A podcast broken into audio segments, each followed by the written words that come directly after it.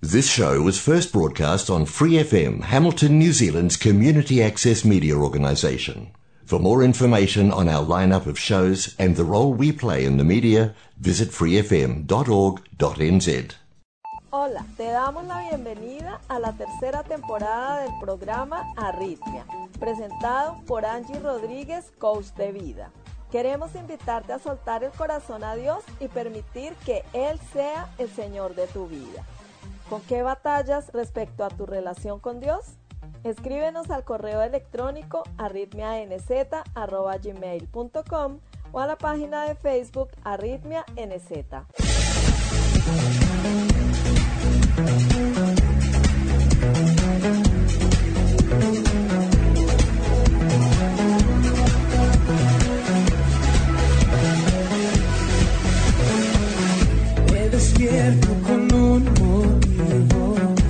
No viniste al mundo por casualidad. Formas parte de un gran plan. Encontrar el propósito de tu vida es tu misión. No es tarea fácil, pero juntos podemos lograrlo. Serás plenamente feliz. Arritmia, cuando todo pierde sentido.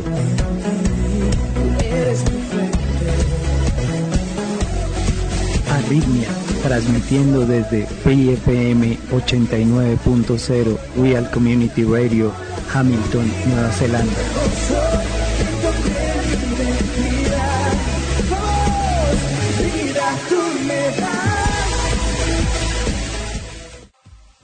¿Cómo te sientes el día de hoy? Yo me siento receptiva y me quiero llevar confiar. Pedimos la bendición de Dios para iniciar con nuestro programa de hoy. Amado Padre, aquí estamos una vez más, rindiéndote gloria y alabanza, dándote gracias por ser un Dios bueno y todopoderoso, que no escatimaste en darnos a tu Hijo único para librarnos de la muerte eterna, para darnos una vida y una esperanza. Gracias, Padre. Ministra nuestros corazones y muéstranos tu voluntad para hacerla, para complacerte. Te lo pedimos en nombre de Jesucristo. Amén. El tema de hoy es el camino. Tercera temporada. Arritmia. La palabra de Dios dice que si confiesas con tu boca que Jesús es el Señor y crees en tu corazón que Dios lo levantó entre los muertos, serás salvo. Porque con el corazón se cree para ser justificado, pero con la boca se confiesa para ser salvo. Así dice la Escritura, todo el que confíe en Él no será jamás defraudado. Lo encontramos en Romanos diez, del nueve al once. Para mí, de eso se trata la vida, de lo antes posible conocer esa verdad. No nos creamos a nosotros mismos, tenemos un Creador, quien creó los cielos y la tierra y todo lo que en ellos existe, incluidos tú y yo. Él tiene un propósito para todos y cada uno de nosotros, pero fallamos. Nuestra naturaleza es pecaminosa, pero Él encontró la manera de restaurarnos, de redimirnos, de hacernos justos delante de Él, por medio de un sustituto que pagara por nuestros pecados. Y el sustituto fue nada más y nada menos que su propio Hijo, Jesucristo. Primera de Pedro uno, del dieciocho al veintiuno dice: porque Dios los libró de ese modo de vida que es poco provechoso y que ustedes aprendieron de sus antepasados. Y bien saben ustedes que para liberarlos, Dios no pagó con oro y plata, que son cosas que no duran. Al contrario, pagó con la sangre preciosa de Cristo. Cuando Cristo murió en la cruz, fue ofrecido como sacrificio, como un cordero sin ningún defecto. Esto es algo que Dios había decidido hacer desde antes de crear el mundo, y Cristo apareció en estos últimos tiempos para bien de ustedes. Por medio de Cristo, ustedes creen en Dios, quien lo resucitó y le dio un lugar de honor en su reino. Por eso, ustedes han puesto su confianza en Dios y están seguros de que Él les dará todo lo que les ha prometido. Pero el enemigo se encarga de mantenernos engañados. Recuerden que es el padre de toda mentira y nos mantiene con los ojos vendados, ciegos a la verdad y susurrando a nuestra vida mentiras, infundiéndonos temor, distorsionando la verdad, aprovechándose de nuestras debilidades para hacernos más débiles, más temerosos, rebeldes y carentes de sentido, embolatándonos en causas que no son eternas, colocando incredulidad, haciéndonos dudar incluso de la existencia de Dios. Pero Dios sembró la eternidad en el corazón humano. Esto nos lo dice Eclesiastés tres once. Sabemos que existe algo, algo más, algo más allá de nuestra capacidad de comprender. Y bueno, me pasó que terminé creyendo porque era mejor creer que no creer. Bien, creí en Dios, un Dios a mi manera, a lo que yo imaginaba que tenía que ser, pero no creía en Jesucristo como su Hijo y mi Salvador. El enemigo no es omnisciente, es decir, que no lo sabe todo, pero sí es muy astuto. Le resultó difícil hacerme dudar de Dios porque el universo grita su existencia, pero me hizo dudar de Jesucristo. Así nos estresaba tratando de hacerme creer en que Dios no existía. Pero al hacerme dudar de Jesucristo, permitía que el abismo que hay entre Dios y el hombre por causa del pecado quedara intacto. No había redención, no había acercamiento al Padre, porque Dios es santo y el hombre es una raza caída, muerta espiritualmente. Y quizás te preguntes, ¿esto quiere decir que solo a través de Jesucristo tenemos acceso al Padre? ¿Solo a través de Jesucristo somos salvos? Definitivamente sí. Nos guste o no nos guste, lo creamos o no, no hace diferencia. Jesucristo no solo hizo el camino, sino que Él es el camino. Juan catorce seis dice, yo soy el camino, la verdad y la vida. Nadie llega al Padre sino por mí. Cristo es la piedra viva rechazada por los seres humanos, pero escogida y preciosa ante Dios, nos dice Primera de Pedro dos cuatro. Él es el sacrificio por el perdón de nuestros pecados, y no solo por los nuestros, sino por los de todo el mundo, nos dice Primera de Juan dos dos. Porque hay un solo Dios y un solo mediador entre Dios y los hombres, Jesucristo hombre, Primera de Timoteo dos cinco. Y en ningún otro hay salvación, porque no hay otro nombre bajo el cielo dado a los hombres en que podamos ser salvos. Hechos cuatro doce. ¿Le has entregado tu vida a Cristo? ¿Sabes cómo hacerlo? Solamente debes disponer tu corazón y reconocer que eres pecador y pedirle a Jesucristo que venga a morar en tu corazón y que sea el Señor y Salvador de tu vida. En ese momento, el Espíritu Santo viene a morar en ti y empezarás tu caminar cristiano, el cual no es fácil, pero te aseguro que es maravilloso. ¿Y tú, con qué batallas respecto a tu relación con Dios? Aunque pases por el fuego, no te quemarás si yo estoy contigo. Aunque pases por un valle de sombra y de muerte, no tengas miedo, no. Tu nombre está escrito en la palma de mis manos y al destino llegarás, aunque tropieces. Aunque tú falles, yo te levanto y la historia sigue. Yo no desisto de ti, tú no desistes de mí. Yo soy tu principio, yo soy tu fin. Yo no desisto de ti, tú no desistes de mí. Yo soy tu principio, yo soy tu fin, dice el Señor. Oh.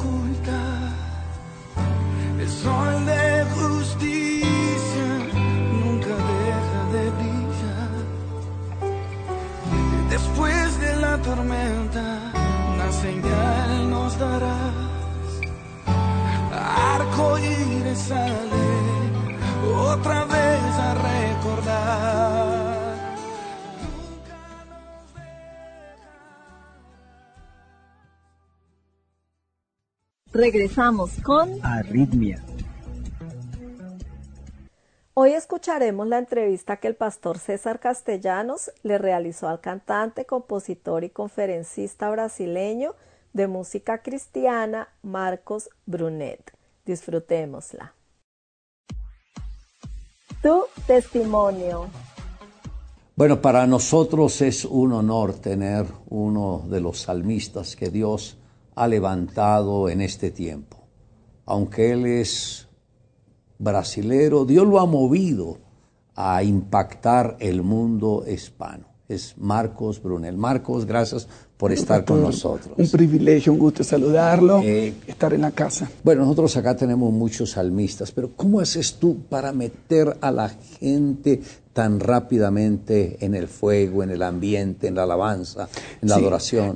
Hay algo que, que se me reveló, que cuando estamos en Cristo, no hay que crear ambientes para entrar en su presencia, sino que la sangre del Cordero nos introduce ahí.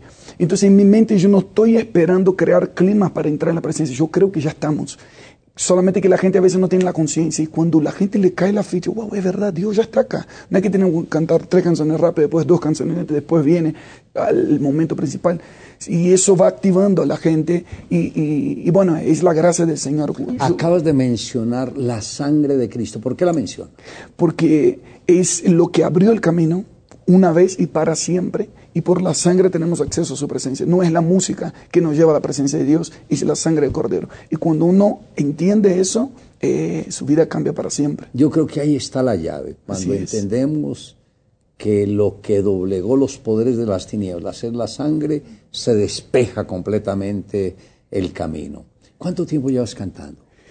Bueno, Eh, yo desde chiquito crecí, mi papá es pastor y yo venía sirviendo en la con- congregación, pero hacía tiempo completo desde mis veinte años, o sea, doce años. doce años a tiempo completo sirviendo al Señor, adorando, y eso para mí es un privilegio. ¿Cuál fue la primera vez que tuve ese debut ministrando en público? Por eso, como yo digo, estábamos en una congregación pequeña en Río de Janeiro, donde yo crecí. Después me mudé a Argentina para, para estudiar música y teología, y ahí eh, estuve trabajando en una congregación muy grande, y ahí salí de una iglesia de cincuenta personas, una iglesia de veinte mil miembros, y ahí creo que comenzó, comencé a dimensionar un poco más de lo que Dios quería hacer con el cuerpo de Cristo, desde Buenos Aires, y ahí grabé un C D, y, pero el Señor nos metió en otro proceso con mi esposa cuando me casé, me casé con una argentina, tengo dos hijos argentinos, y comenzamos a, a, a buscar su voluntad, y nació todo lo que hacemos hoy, que se llama Toma tu lugar, canciones que el Señor nos dio, y hacer que Dios tome su lugar en las naciones, y, y ha sido así una avalancha del Espíritu. Eh, ¿Cuál fue su experiencia personal con Jesús? Eh... Como yo dije, aunque yo nací en un hogar cristiano, creo que Dios no tiene nietos, Dios tiene hijos. Entonces la experiencia de mis papás no contaba. Yo a los diecisiete años fui a una conferencia, una convención como esta, pero en Brasil, y tuve un encuentro con Dios en medio de la adoración. Estaba ahí sintiendo un peso de convicción de pecado, el peso de la gloria de Dios. Me levanté y ahí mismo recibí mi llamado, que el Señor me decía que me iba a usar para ir a diferentes valles de huesos secos y profetizar un ejército de adoradores. Me levanté creyendo a Dios y ahí mi vida cambió para siempre. Fui lleno del Espíritu Santo y a los dieciocho años comencé a estudiar, a prepararme para hacer lo que Dios me estaba llamando. ¿Y tú mismo compones las canciones, la música? Sí, la mayoría de las canciones. Somos un equipo y se llama Toma tu lugar, y ahí tenemos diferentes compositores por, por, para la gloria de Dios, pero sí, la mayoría de las canciones yo, vienen de experiencias, más que yo no me siento a escribir y a ver si esa rima pega con la otra, sino que pasamos tiempo con Dios y muchas son de momentos espontáneos que después nos damos cuenta que se transformó en una canción. ¡Wow! Es hermoso. Impresionante. Es hermoso. ¿Cuánto tiempo llevas de casado? once años. Ayer cumplimos once años. ¡Wow! Felices, felices. Felizmente casados. Eh, ¿Cómo puedes resumir la experiencia del matrimonio? Creo que he aprendido mucho de la intimidad con Dios, con el matrimonio. Los dos dejarán padre y madre y serán una sola carne. Y es un misterio ser uno. Y estamos aprendiendo cada vez más. Puedo resumir que el matrimonio no es estar juntos, sino es ser uno. Y eso hay que aprender solamente con el amor, que es, no es una utopía, sino es Dios. Entonces todos nuestros problemas se resuelven no cuando queremos imponer nuestra razón, sino cuando luchamos por la voluntad de Dios. Y es ahí. ¿Cuál fue el momento más difícil que tuvieron en el matrimonio? Tuvimos muchísimos momentos difíciles porque eh, financieramente tuvimos altos y bajos, nos mudamos muchas veces, y, pero yo creo que lo más difícil, más que una situación en común eh, particular, sería eso, el intentar encajar eso, que un, nos peleábamos mucho por nuestra razón. Eh, joven, me casé con veintiún años y ella con diecinueve. Entonces casi nos, nos criamos solos, juntos.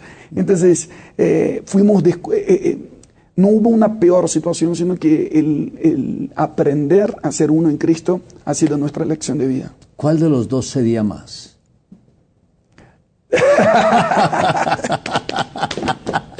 No sé. Yo creo que los dos, los dos tenemos carácter fuerte. Y muchas cosas en cuanto a, a imponer la razón, hasta que nos dimos cuenta que teníamos que ceder, no a ver, gana ella o gano yo, sino que era, perdíamos los dos para ganar la voluntad de Dios. Cuando aprendimos eso, muchas cosas se estabilizaron en nuestras vidas. Eh, recuerdo que cuando estuve en México, una conferencia de pastores, el pastor anfitrión que estaba sentado al lado mío, me hizo una pregunta. ¿Cada cuánto pelea con su esposa? Y le dije, no, no peleamos. Y, ¿Cómo? ¿Cómo le hace? Y le dije, no conozco el primer hombre que haya ganado una discusión con su mujer y le haya ido bien. Eso sí, le eso. Dije, ¿acaso no se da cuenta que ella no se equivoca? ¡Ah! Pastor, eso no es verdad. Ellas también se equivocan. Le dije, bueno. Eso usted y yo lo sabemos. Hagámosles creer que no se equivocan. Y mantengamos la paz en la casa. ¿Cómo ha sido la parte de crianza de los hijos? Bueno, eso para nosotros es un gran desafío. Lo tomamos muy en serio por la vida que el Señor nos permite vivir. Viajamos mucho, pero para nosotros eso es fundamental. Criar a los hijos nosotros, en contacto con nosotros, no dejamos a nuestros niños con, con nadie que no sea de mucha confianza. Viajan mucho conmigo, por eso mi esposa está acá, mis hijos crecen en la presencia de Dios. He, he aprendido algo, escucho muchos padres que a veces ven que sus hijos se apartan, siempre los llevé a la iglesia, toda la vida se apartaron, pero creo que no hemos llevado a los hijos a tener experiencia con la presencia de Dios, pero a veces lo hemos llevado al templo, pero no a Dios. Entonces yo busco en mi casa tener mucho tiempo con mis hijos, creo un ambiente, yo tengo como un cuartito de Jesús, llamo yo, y ahí no es que estamos orando todo el tiempo, pero los pongo a dibujar, a, a jugar, y ahí salen asuntos, pero eh, mi esposo y yo estamos orando, y, y ellos van creciendo en ese ambiente, probando la presencia de Dios en casa. Uno tiene nueve, otro cinco, y, y de verdad les puedo decir que, que ellos me ministran mucho, a veces me salen con cada cosa, y hablando de parte de Dios, eh, eh, es un privilegio tener hijos en el Señor. Si tuviera que cambiar algo, ¿qué sería? Yo creo que hoy sería no ser tan rápido para querer hacer las cosas, sino esperar más la voluntad de Dios. He luchado mucho con la ansiedad, eh, pero no, no, no algo malo, sino en el sentido que toda mi vida es para Dios. Entonces a veces yo recibo una idea y la quiero poner en práctica. Y, y tengo una visión y, y quiero hacerlo. Y, y a veces me enojo con los que no me acompañan, pero, pero estoy aprendiendo paciencia. Lo que pudiera cambiar sería esperar más en el Señor. Es que el Señor te está diciendo, quiero que hagas y tú ya vas a una milla. Sí, sí. Quiero no deja que terminar uh, la frase. Le, le, se anda diciendo mientras voy yendo. Y cuando está... ¿Qué es lo que quieres que hagas? Exactamente, exactamente. ¿Qué fue lo que dijiste? Y se estaba haciendo. ¿Cuál, sí. ¿Cuál palabra te ha ministrado? Porque a veces Dios ministra mucho a través de su palabra, pero algo, un texto que le haya ministrado. Bueno, hay, hay, en este tiempo el Señor me está insistiendo uno otra vez con primera de Corintios seis, diecisiete. El que se une al Señor, un espíritu es con él. Eh, eso ha sido como un lema en mi vida últimamente. Si yo soy uno con Cristo, puedo vivir la realidad del Espíritu todo el tiempo eh, y ya no, ya no es estar junto con Dios o cerca, sino uno con Él. Como yo decía, aprendí eso mucho con el matrimonio y estoy viviendo eso en la intimidad con el Señor y, y quiero multiplicar eso en el cuerpo de Cristo, el entender con el cuerpo que somos uno, diferentes órganos, diferentes partes, pero un mismo cuerpo. Eso creo que es, es, es transformador. reconocer la multiforme gracia de Dios. Otro texto es primera Pedro cuatro diez. Cada uno, conforme a su don recibido de Dios, ministre a otros como buenos administradores de la multiforme gracia de Dios. Dios tiene diferentes formas. Y, por ejemplo, yo honro la forma que Dios ha dado a M C I, a G doce. Lo dije en público y repito acá. Creo que ustedes han sido usados por Dios para reestructurar el cuerpo de Cristo y cambiar la historia del cristianismo en los últimos, las últimas décadas. Pero es un, una forma de la gracia de Dios. Dios está usando diferentes formas, y cuando comenzamos a reconocer esas formas, es donde vemos el cuerpo como uno. Y creo que eso ¿Tú también es, predicas?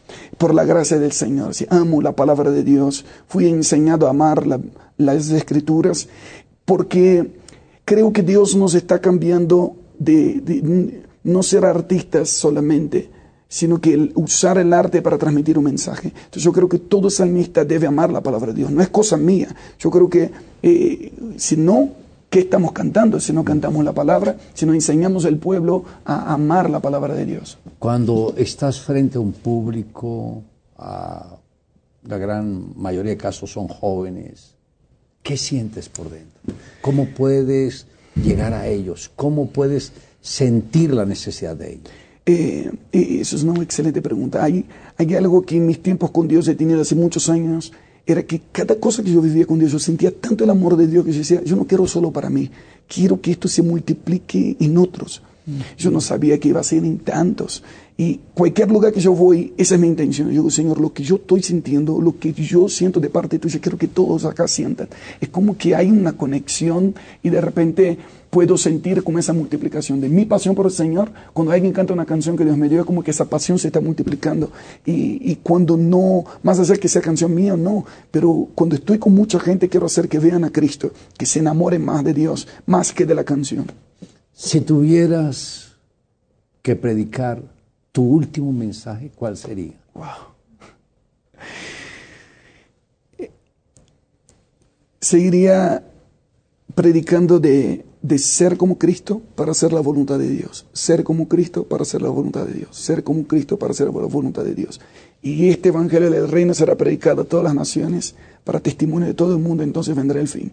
Y el evangelio del reino tiene que ver con eso. No solamente de llevar un folleto, sino de ser como Cristo. Y Cristo en nosotros, esperanza de gloria. Creo que eso es lo que diría, que nuestro mayor éxito no es escribir libros, tener C Ds o tener mucha gente que nos siga, sino que la gente reconozca a Cristo en nosotros. ¿Ha tenido que ir a algún evento donde ha dicho, Dios mío, ¿yo qué hago aquí? usted, usted lo dice por experiencia. Eh, sí, sí, seguro, seguro.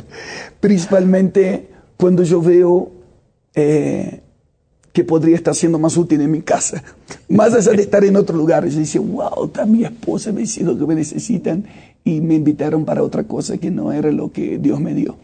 Pero, pero siempre veo la misericordia del Señor, siempre. En el caso mío, yo no acepto invitaciones. Yo primero oigo a Dios y espero el tiempo de Dios antes de aceptar una invitación. Porque excelente. Siempre mi oración es, quiero estar en el lugar correcto, en el tiempo correcto, con las personas correctas. Claro que sí. Sí, no, no, por la gracia del Señor nosotros tenemos algo parecido, que un año antes comenzamos a escuchar a Dios qué es lo que Él está haciendo en algunas naciones. Y Él comienza a poner un sentir en nuestro corazón, esta nación, esta nación, este lugar, el otro lugar. Entonces, y ahí comenzamos a ver qué invitaciones tiene para esos lugares, de acuerdo al sentir que el Señor puso en nuestro corazón. Pero hay algo muy parecido con nosotros, que no aceptamos invitaciones por conveniencia o porque está vacía la agenda, sino por procesos. Nos gusta mucho trabajar con procesos, no solo con eventos, sino que cuando algo pasa del Señor, cómo dar una secuencia a ese proceso de transformación. Eso es... Eh, es, es tener una mentalidad de continuidad. Cuando ministras, ¿ocurren milagros? Hemos visto, por la gracia del Señor, muchos, muchos milagros. Y es ahí donde nos damos cuenta que es Dios, porque nosotros no, no hacemos nada. Eh, me he dado cuenta que la adoración, cuando uno realmente se conecta con, uh-huh. con Dios, es como unir cielo y tierra. Y lo que no hay en el cielo se vuelve ilegal en ese ambiente. En el cielo no hay enfermedad, entre nosotros cuando adoramos tampoco tiene que ver. En el cielo no hay depresión, entre nosotros tampoco tiene que ver. Hemos visto en medio de la adoración gente liberarse sola, sin que hayamos tocado nada. Gente que se convierte, gente que se sana eh, y, y, es, y, es, y es para la gloria de Dios. Estás formando discípulos. Sí, la verdad que eh, hay, como yo decía, al entender ser uno con Cristo, comencé a entender que mi mayor carga es ser iglesia. No tanto ministrar a la iglesia o cantar en algunos lugares, ser iglesia. Y la iglesia consiste en hacer discípulos.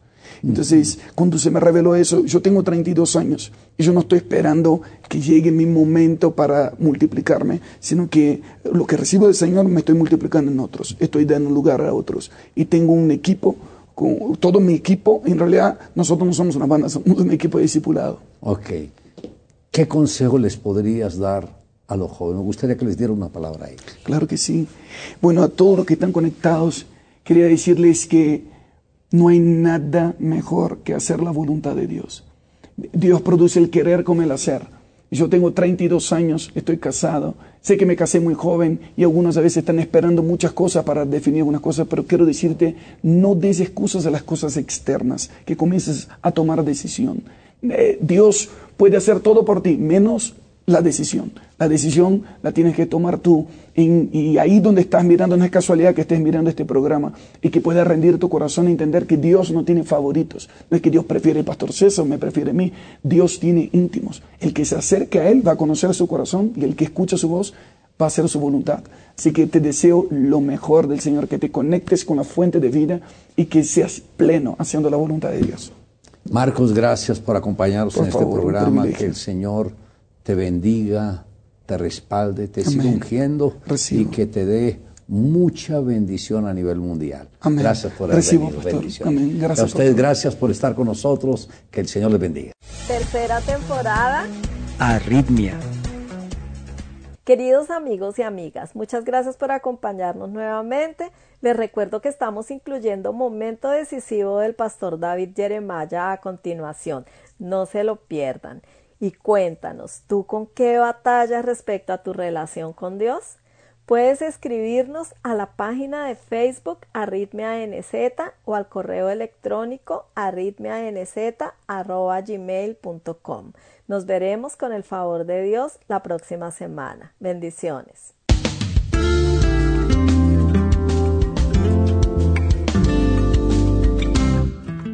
¿Alguna vez alguien le ha preguntado qué es lo que hace el cristiano diferente de las otras religiones del mundo? ¿Qué fue lo que contestó usted? Tal vez usted dijo que es la Biblia, o tal vez que Jesús murió en la cruz, o tal vez los diez mandamientos. En el mensaje de hoy, El Salvador Resucitado, el doctor David Jeremiah nos guía a estudiar con mayor detalle la resurrección de Jesucristo, que es el evento incuestionable que da cimiento para el cristianismo. Con ustedes, el doctor David Jeremiah, en la voz y adaptación de Miguel del Castillo, para introducir su mensaje, El Salvador Resucitado. Gracias por acompañarnos hoy. Hoy continuamos con nuestro breve paréntesis en nuestro estudio de la serie Dios le ama, siempre le ha amado y siempre le amará. Hoy concentraremos nuestros pensamientos nuevamente en el Evangelio de Juan, capítulo veinte, para considerar el tema El Salvador Resucitado. Acabamos de pasar la temporada de Semana Santa, en la cual el cristianismo en el mundo entero recuerda y celebra de manera especial la pasión, crucifixión, muerte y resurrección de nuestro Señor Jesucristo. Como usted tal vez ya lo notó, es la ocasión del año en que toda persona que se considera cristiana se esfuerza por asistir a una o a todas las celebraciones especiales que se ofrecen. No importa si el individuo es cristiano solo de nombre o si es un cristiano consagrado. La Semana Santa es una temporada muy destacada del año y en especial la resurrección del Señor Jesucristo. Hoy volveremos al capítulo veinte del Evangelio según Juan para considerarlo desde el punto de vista del Salvador resucitado. Gracias por acompañarnos todos los días, de lunes a viernes, cuando abrimos juntos nuestra Biblia. Para muchos de ustedes, tal vez sea la primera ocasión que hayan estudiado con seriedad esta porción de la palabra de Dios. Me entusiasma dirigir, guiar y enseñar la palabra de Dios. Hoy empezamos el mensaje titulado El Salvador Resucitado. Así que abramos la Biblia al Evangelio de Juan, capítulo veinte, y empecemos nuestro estudio.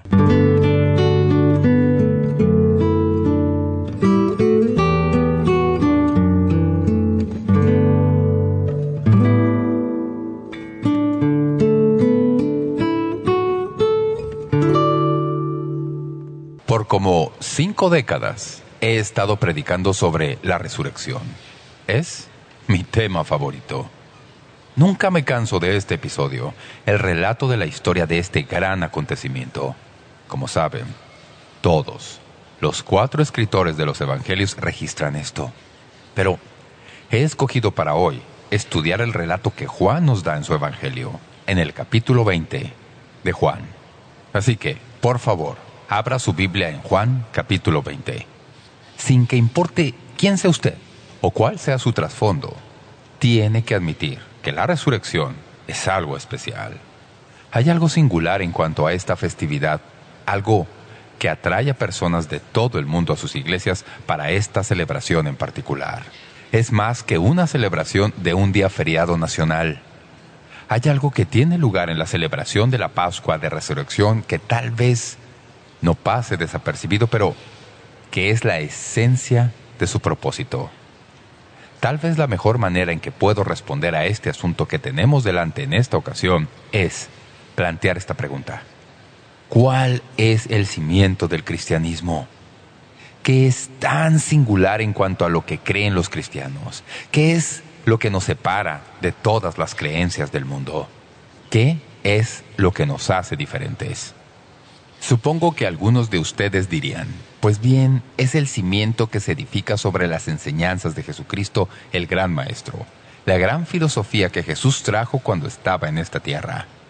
Algunos de ustedes que tienen maneras más profundas de pensar, pueden pensar que se debe a la cosmovisión que vino después de Jesús, que los que siguen a Jesús tienen una cosmovisión diferente, y ese es el secreto del cristianismo. Tal vez algunos que se han tomado el tiempo para estudiar su vida y han aprendido de sus milagros, su compasión y su amor, tal vez puedan inclinarse a decir que el cristianismo se edifica sobre los milagros, la compasión y el amor de Jesucristo. Otros, que tal vez hayan estudiado su muerte y visto el sacrificio que Él hizo en la cruz cuando murió, dirían, «Ah, no, el cristianismo es singular. El cristianismo es lo que es debido a la muerte de Jesucristo». Permítame hacer una pausa para recordarle que todos los dirigentes de todo gran movimiento han muerto.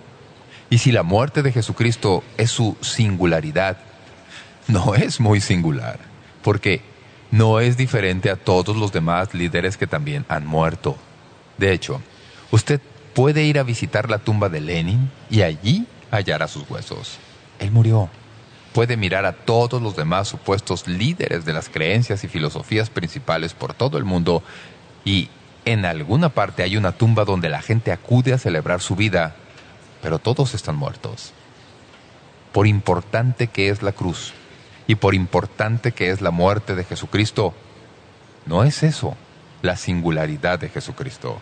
No, el cimiento de nuestra fe es un evento solitario que sucedió en ese primer domingo de resurrección. El cristianismo no fue lanzado debido a las enseñanzas de Jesucristo y ni siquiera por la muerte de Jesucristo. Porque recuerden lo que los discípulos hicieron después de que Cristo murió. No fueron fortalecidos ni ennoblecidos en su fe. Fueron y se escondieron debido al miedo. No, amigos y amigas, el cimiento de nuestra fe es el bien establecido evento de la resurrección de Jesucristo. Es una vergüenza que solo tratemos de esto una vez al año, primordialmente porque es la misma médula de quiénes somos como seguidores de Cristo. Cristo dijo que Él moriría y que tres días después saldría de la tumba e hizo exactamente lo que dijo que haría. Y fue ese evento, no su muerte, fue ese evento lo que impactó los corazones de los discípulos y los convenció de que Jesús era quien afirmaba ser, el Hijo unigénito de Dios. Pero no nos adelantemos demasiado. El relato de cómo sucedió todo esto se nos da en el Evangelio de Juan. a fin de que captemos el escenario apropiado de esto. Necesitamos retroceder al capítulo diecinueve de Juan, porque ahí tenemos el relato de la muerte de nuestro Señor. Estoy seguro de que ustedes entienden que no se puede tener una resurrección a menos que primero haya una muerte. Y eso puede parecer algo muy trivial de qué hablar, pero desafortunadamente muchos de los que critican la resurrección han planteado la idea de que Jesús en realidad no resucitó de los muertos, sino que simplemente se desmayó en la cruz y cuando lo pusieron en la tumba por el frío, revivió. Así que no fue una muerte y por consiguiente no hubo resurrección. Por esto parece importante, si vamos a hablar de la resurrección de nuestro Señor, que hablemos por unos momentos en cuanto a su muerte. En el capítulo diecinueve se nos dice que Jesús murió. Murió de una manera pública y horrible en una cruz romana. Su muerte, que tomó solo apenas seis horas, fue presenciada por miles de personas. Sabemos que Él estaba muerto según los registros, tanto en escritos sagrados como seculares. No fue que se desmayara y luego reviviera en el frío de la tumba. Estaba muerto. Cuando pusieron su cuerpo en la tumba prestada de José de Arimatea, el Señor Jesucristo estaba muerto. Como ven, el relato tiene que ver con esto. Los judíos se preocupaban mucho para que su sabbat no fuera profanado, debido a cuerpos muertos o colgando en las cruces. Los romanos, que eran los que tenían el poder, sabían que no podían dejar a ningún judío colgado vivo durante el sábado. Así que bajaron a Jesús de la cruz porque en realidad estaba muerto. Era procedimiento normal de los romanos asegurarse de la muerte de sus crucificados y lo que hacían era tomar una especie de mazo y les quebraban las piernas. Nunca entendí eso hasta que estudié algo en cuanto a la crucifixión. Y me di cuenta de que lo que hacían en la crucifixión cuando les quebraban las piernas era que así sellaban la muerte de la víctima. Porque la única manera de sobrevivir en la cruz era empujándose hacia arriba con las piernas a fin de poder respirar. Y cuando les quebraban las piernas, literalmente, el crucificado se asfixiaba porque ya no podía empujarse hacia arriba para respirar mientras colgaba en la cruz. La Biblia dice que cuando vinieron a Jesús para quebrarle las piernas, esto fue lo que sucedió. Juan diecinueve, versículo treinta y uno y siguientes. Entonces los judíos, por cuanto era la preparación de la Pascua, a fin de que los cuerpos no quedasen en la cruz en el día de reposo, pues aquel día de reposo era de gran solemnidad, rogaron a Pilato que se les quebrasen las piernas y fuesen quitados de ahí. Vinieron pues los soldados y quebraron las piernas al primero y asimismo al otro que había sido crucificado con él. Mas cuando llegaron a Jesús, como le vieron ya muerto, no le quebraron las piernas. Pero uno de los soldados le abrió el costado con una lanza. Si Jesús hubiera estado vivo cuando eso sucedió, sangre roja brillante, arterial, habría salido de la herida. Pero lean conmigo lo que las Escrituras dicen que ocurrió según el versículo treinta y cuatro. Pero uno de los soldados le abrió el costado con una lanza y al instante salió sangre y agua. Y el que lo vio da testimonio, y su testimonio es verdadero, y él sabe que dice verdad, para que vosotros también creáis, porque estas cosas sucedieron para que se cumpliese la Escritura, no será quebrado hueso suyo. Se me dice que la separación de la sangre y el suero es una de las pruebas médicas legales más fuertes de la muerte. Así que Jesús en efecto estaba muerto. Su cuerpo fue entregado a dos de sus seguidores para su entierro. Antes de que pueda haber una resurrección, tiene que haber una muerte.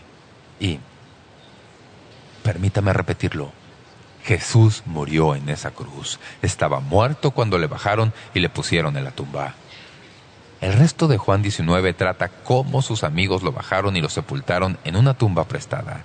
Tres días pasaron y sus seguidores se lamentaban. Y luego, en la aurora de aquel portentoso tercer día, ese domingo es primer domingo de resurrección. Juan veinte trata los eventos que sucedieron en secuencia. Así que sigámoslos uno a la vez. En primer lugar, aprendemos que cuando fueron a la tumba en aquella mañana del primer domingo de resurrección, la piedra había sido quitada de la entrada de la tumba. Noten en el versículo uno. El primer día de la semana, María Magdalena fue de mañana, siendo aún oscuro, al sepulcro y vio quitada la piedra del sepulcro.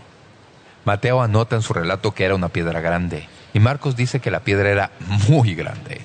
Algunos manuscritos escritos en ese tiempo dicen que la piedra tenía tal tamaño que se necesitaban veinte hombres para moverla. Usted puede captar alguna idea de qué clase de piedra era esta al recordar que los judíos sepultaban a sus muertos en tumbas excavadas en la roca. Excavaban la roca y dejaban una entrada, y luego llevaban el cadáver y lo ponían en esa tumba. Ese era el sepulcro o tumba. Los historiadores y arqueólogos han dicho que la entrada a la tumba tenía algo así como un metro y medio de altura. Sabemos que no era más alta que eso, porque cuando Pedro y Juan fueron corriendo a la tumba, la Biblia dice que tuvieron que agacharse para entrar. No podían simplemente entrar de pie, erguidos. Se ha calculado que una piedra suficiente para cubrir esa clase de apertura debe haber pesado entre una y media y dos toneladas. No era simplemente una piedra. Era una piedra enorme. La única manera en que podían atender esto de cerrar la tumba era excavar una especie de zanja inclinada frente a la entrada para aprovechar la gravedad. Así que hacían rodar la piedra hasta la parte superior de la zanja antes de la sepultura, mientras esperaban que la tumba fuera usada, y ahí la sujetaban con una tranca o cuña. Luego, después de que el cuerpo había sido puesto en la tumba, quitaban la cuña y hacían rodar la piedra hasta que se detenía justo encima de la entrada de la tumba. Esto era para impedir que entraran los animales y dar dignidad a aquel que había sido sepultado. Pero la Biblia dice que cuando las mujeres fueron al huerto ese primer domingo de resurrección, miraron y se sorprendieron, porque la piedra que había sido puesta ante la entrada de la tumba ya no estaba ahí. Y, amigos y amigas, la forma en que lo dice el relato es tal que es incluso más dramático de lo que se puede creer a primera vista al leer los registros de los evangelios. La Biblia dice que la piedra no fue simplemente rodada para quitarla, sino que las palabras del griego nos dicen que la piedra había sido levantada en vilo y transportada y dejada caer en un lugar a cierta distancia. No fue simplemente que se le hiciera rodar para abrir la tumba. Estaba a cierta distancia, algo que no podía haber sucedido normalmente, algo muy dramático había sucedido. Las mujeres que fueron a la tumba ese día notaron esa cosa dramática. ¿Cómo podía la piedra estar a alguna distancia sabiendo su tamaño y su peso? ¿Qué había sucedido ahí? Sin haberse recuperado todavía de la primera impresión cuando se acercaban a la tumba, las Escrituras dicen que al acercarse más, notaron que el sepulcro estaba vacío. Leemos en el versículo dos, «Entonces corrió, y fue a Simón Pedro y al otro discípulo, aquel al que amaba Jesús, y les dijo, «Se han llevado del sepulcro al Señor, y no sabemos dónde le han puesto». Lo siguiente que María se dio cuenta fue que la tumba de Jesús estaba vacía. Esta ha sido la afirmación cristiana desde ese día hasta hoy. Y nadie jamás ha demostrado lo contrario, y es que la tumba en donde Jesús fue sepultado estaba vacía. Alguien ha dicho que no había personas haciendo fila de calle a calle en Jerusalén. ¿Y para qué hacían fila? A fin de poder ver nada. Cuando llegaban a la tumba, el secreto real es que no había nada ahí. La tumba estaba vacía. A fin de captar la magnitud de este hecho, debemos recordar cuándo los discípulos empezaron a predicar al Cristo resucitado y en dónde predicaron este mensaje, amigos y amigas. Predicaron este mensaje en Jerusalén, a poca distancia de la tumba misma. Cualquiera que hubiera querido refutar la teoría y la predicación de ellos, todo lo que hubiera tenido que hacer era sencillamente caminar la corta distancia a la tumba y mostrar el cadáver de Jesús, y el cristianismo hubiera caído de bruces. Desde ese mismo día y hasta el día de hoy, hay quienes han estado tratando de esquivar esta verdad de que Jesús resucitó de los muertos, porque nadie jamás ha hecho lo que Él hizo. Y si eso es verdad, y sabemos que lo es, eso lo pone aparte de todos los demás y valida su afirmación de que es el Mesías, el Hijo de Dios. Él venció la muerte y al vencer a la muerte levantó su mano para que todos veamos que Él es el Mesías. Así que, ¿en dónde empezó el cristianismo al mismo principio? Empezó en Jerusalén, a pocos kilómetros de la tumba vacía en donde los discípulos pusieron en peligro su propia vida al predicar que Jesucristo había resucitado. Cualquiera que hubiera querido refutar eso podría haberlo hecho fácilmente, excepto por una cosa. No había cadáver en esa tumba.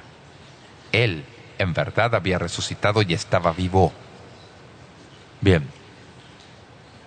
La tercera cosa que sucedió cuando miraron a la tumba ese día es que notaron que algo todavía estaba ahí. Tengo un sermón de un predicador, amigo mío, y es un sermón de la Pascua de Resurrección, y el título de su sermón, La tumba no realmente vacía. Recuerdo que cuando por primera vez leí eso, captó mi atención y luego me di cuenta de lo que estaba diciendo. La tumba estaba vacía de cadáveres, pero en realidad no estaba vacía por completo, ¿verdad? Porque cuando miraron dentro de la tumba, las Escrituras nos dicen lo que vieron. Noten en el versículo trece y siguientes. Y salieron Pedro y el otro discípulo y fueron al sepulcro. Corrían los dos juntos, pero el otro discípulo corrió más a prisa que Pedro y llegó primero al sepulcro. Y bajándose a mirar, vio los lienzos puestos ahí, pero no entró. Luego llegó Simón Pedro tras él y entró en el sepulcro y vio los lienzos puestos ahí y el sudario, que había estado sobre la cabeza de Jesús, no puesto con los lienzos, sino enrollado en un lugar aparte. Entonces entró también el otro discípulo que había venido primero al sepulcro. Y vio y creyó.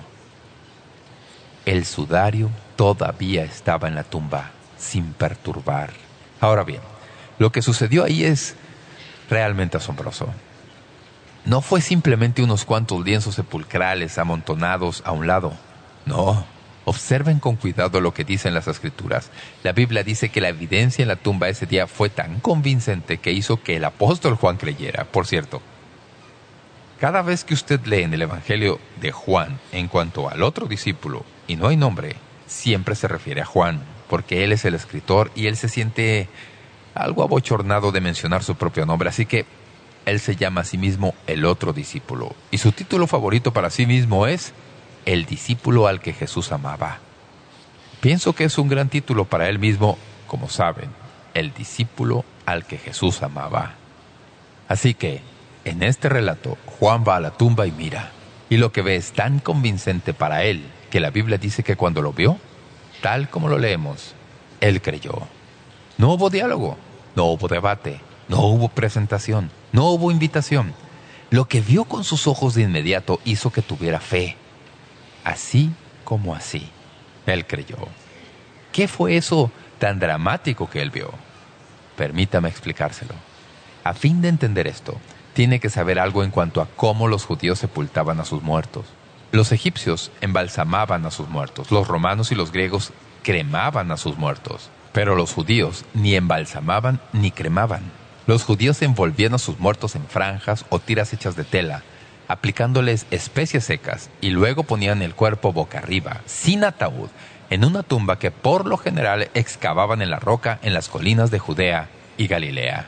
En un libro de Henry Latham, que leí hace poco, titulado El Maestro Resucitado, el escritor llama la atención a la forma en que los judíos sepultaban a sus muertos. Presten atención. Los cuerpos eran envueltos en tiras de tela de tal manera que dejaban desnuda la cara, el cuello y la parte superior de los hombros.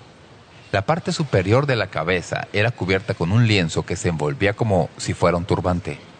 El cuerpo de Jesús fue bajado de la cruz antes del principio del Sabbat judío. Fue lavado y lo envolvieron en franjas de tela. Algo así como cien libras de especies fueron cuidadosamente colocadas entre los pliegues de la tela. Estas especies eran secas, aloe, como si fuera aserrín, aserrín fino con fragancia aromática.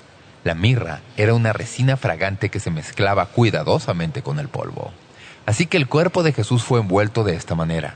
La cabeza, el cuello y la parte superior de los hombros estaba a la vista, y el sudario se envolvió alrededor de la parte superior de la cabeza como si fuera un turbante. Entonces, el cuerpo fue colocado en la tumba en donde estaría hasta el amanecer del domingo por la mañana. Lo que usted habría visto, si hubiera sido Juan, cuando miró dentro de la tumba esa mañana del primer domingo de resurrección, era esto.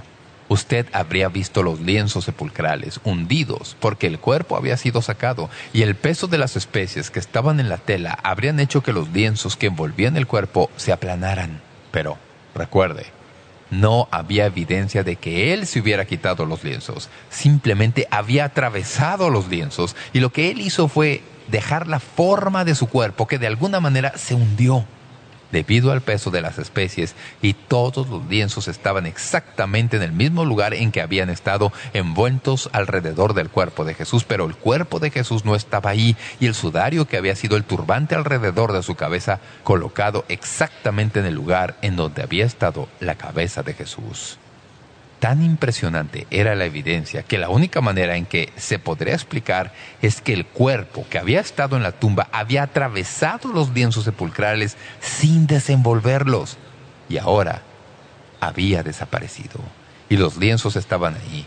No se habían desenrollado los lienzos sepulcrales y todas las especies y todas las resinas estaban todavía ahí sin que nada se hubiera perturbado excepto que el cuerpo había desaparecido. Usted dice, ¿cómo lo hizo?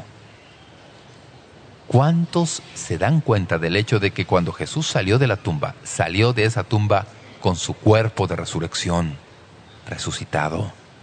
Y recuerden, como vamos a verlo en unos momentos, apenas unos cuantos días después, cuando los discípulos estaban teniendo su reunión, las puertas cerradas, de repente Jesús se apareció en medio de ellos. Él no entró por la puerta, no entró por la ventana, simplemente estaba ahí.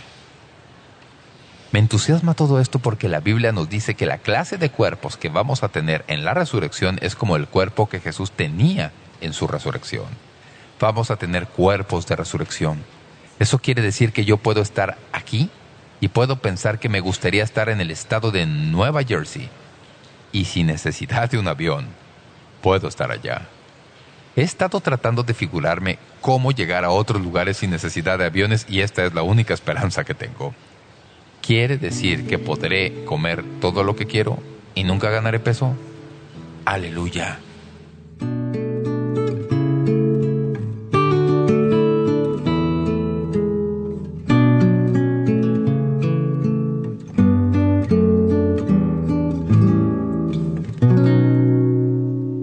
Una visita a cualquier cementerio muestra cuánto se esfuerza el ser humano por honrar a sus muertos.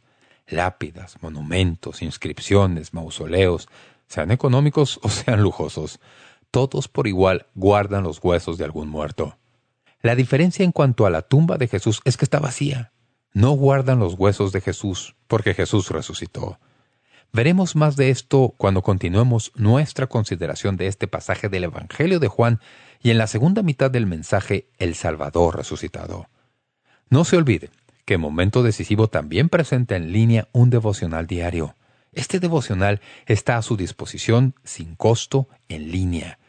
Simplemente visite nuestro sitio web momento decisivo punto org. en donde hallará toda la información y no solamente el devocional diario, sino también todos los recursos disponibles para la serie actual o de otras series y materiales que están disponibles para usted en Momento Decisivo. De nuevo, la dirección es momento decisivo punto org. Esa es nuestra página web. Lo usamos para que sea fácil de recordar y fácil de encontrar.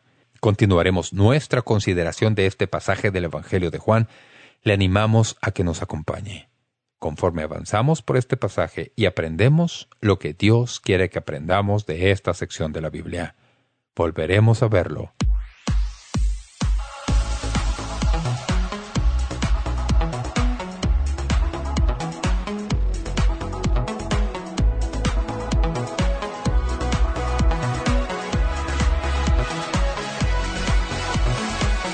Me despierto con un motivo.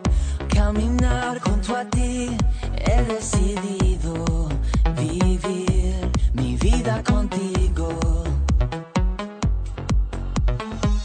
Me levantas con nuevas fuerzas y me das libertad. Soy joven por siempre, en ti, tú eres mi fuente. For more episodes, use the access media dot n z app for iOS and Android devices, or subscribe to this podcast via Spotify, iHeartRadio, or Apple Podcasts. This Free F M podcast was brought to you with support from New Zealand On Air.